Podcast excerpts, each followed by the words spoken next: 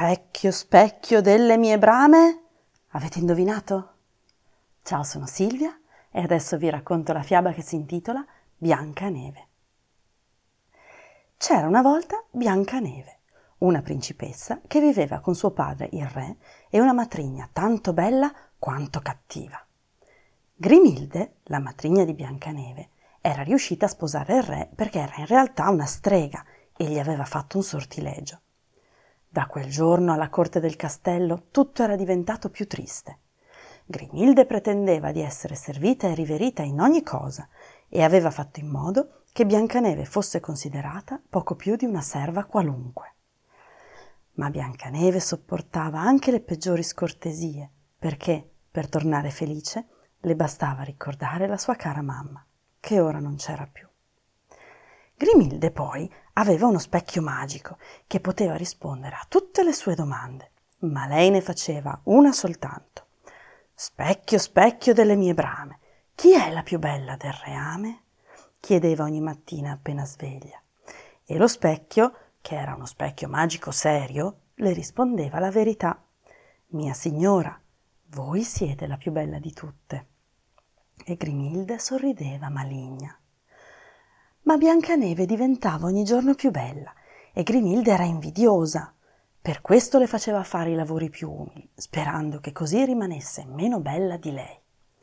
Finché un giorno, dopo la solita domanda di Grimilde, lo specchio rispose Mia signora, è Biancaneve la più bella del reame. Grimilde iniziò a gridare infuriata e per poco non ruppe lo specchio dall'ira.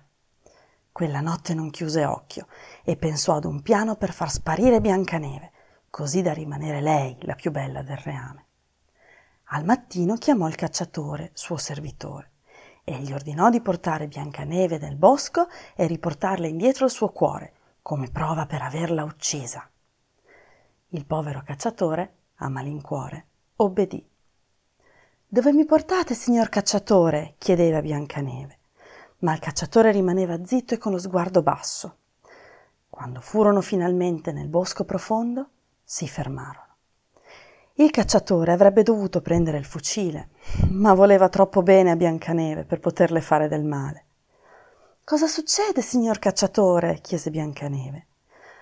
Grimilde vuole essere la più bella del reame e quindi mi ha dato l'ordine di portarti qui nel bosco e...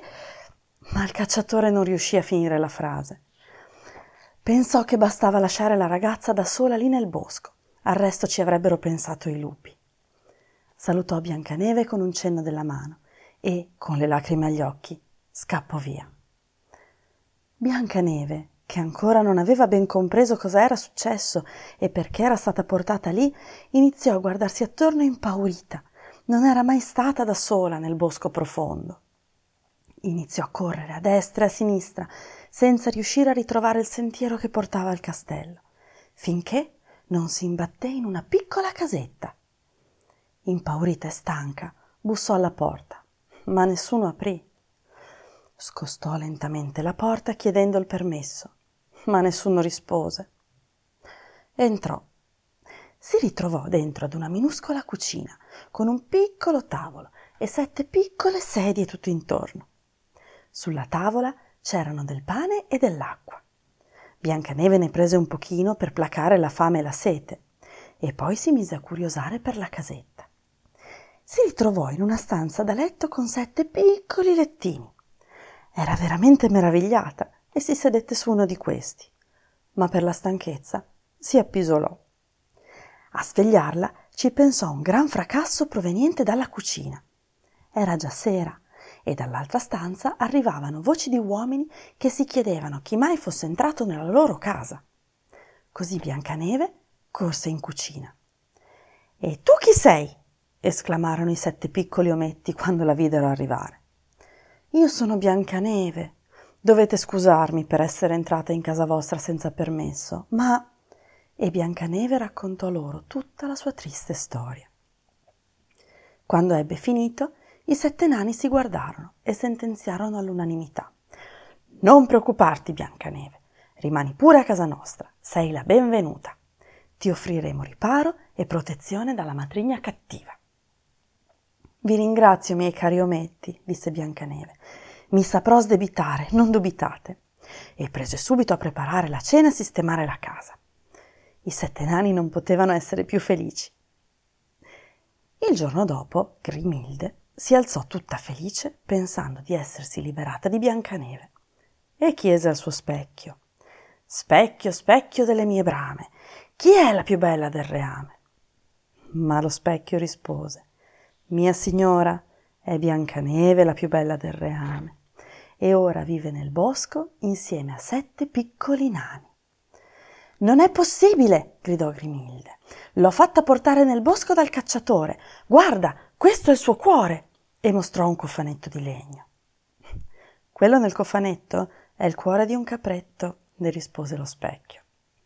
Grimilde gridò furiosa contro lo specchio ed il cacciatore infedele e decise che avrebbe risolto lei personalmente la questione.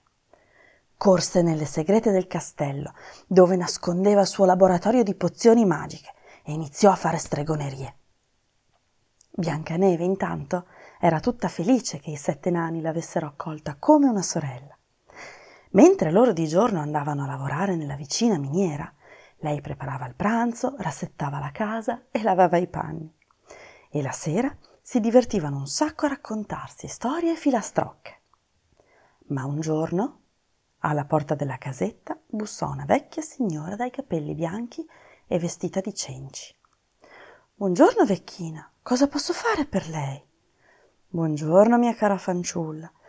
Sono una povera vecchia che vende mele. Ne vuoi una? disse la vecchia. Le vostre mele rosse sono bellissime, ma io non ho soldi per pagarvi, rispose Biancaneve. La vecchia sorrise e le disse Siete così bella, mia giovane fanciulla, che ve ne regalo una. Tenete, Mangiatela pure.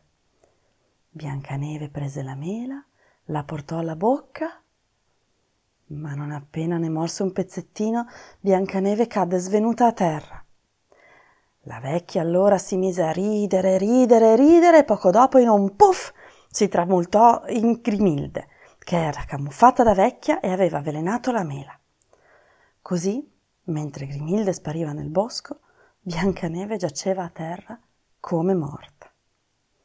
La sera i sette nani tornarono a casa e vedendola così si disperarono e piansero tutta la notte. Il giorno dopo non ebbero il coraggio di seppellirla, tanto era ancora bella, e prepararono per lei una bara di cristallo che sistemarono in una piccola radura.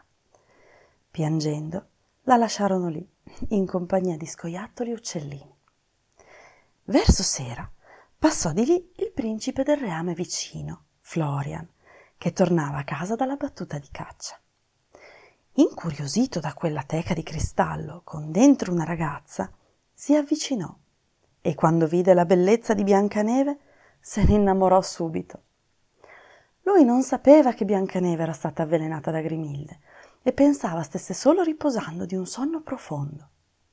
Così la prese tra le braccia ma proprio in quel momento il piccolo pezzo di mela avvelenata che Biancaneve aveva ancora in bocca cadde a terra. Il principe Florian la baciò e Biancaneve, che non aveva più il veleno in bocca, poco a poco rinvenne e si risvegliò. Anche Florian era un bel giovane e Biancaneve fu felice di ritrovarsi fra le sue braccia. Florian portò Biancaneve al suo castello, le giurò eterno amore e promise di proteggerla per sempre dalle grinfie della sua matrigna. Quando organizzarono il banchetto di nozze, fu invitata anche Grimilde, che verde di invidia e di rabbia per la bellezza di Biancaneve, andò via e scomparve. Da quel momento nessuno la vide più. Biancaneve tornava spesso e volentieri a far visita ai suoi amici nani, ed ogni volta era sempre una gran festa. E fu così che vissero tutti felici e contenti. Fine della fiaba. Vi è piaciuta? Spero proprio di sì. Per ora è tutto, grazie del tempo passato insieme, vi aspetto presto. Ciao!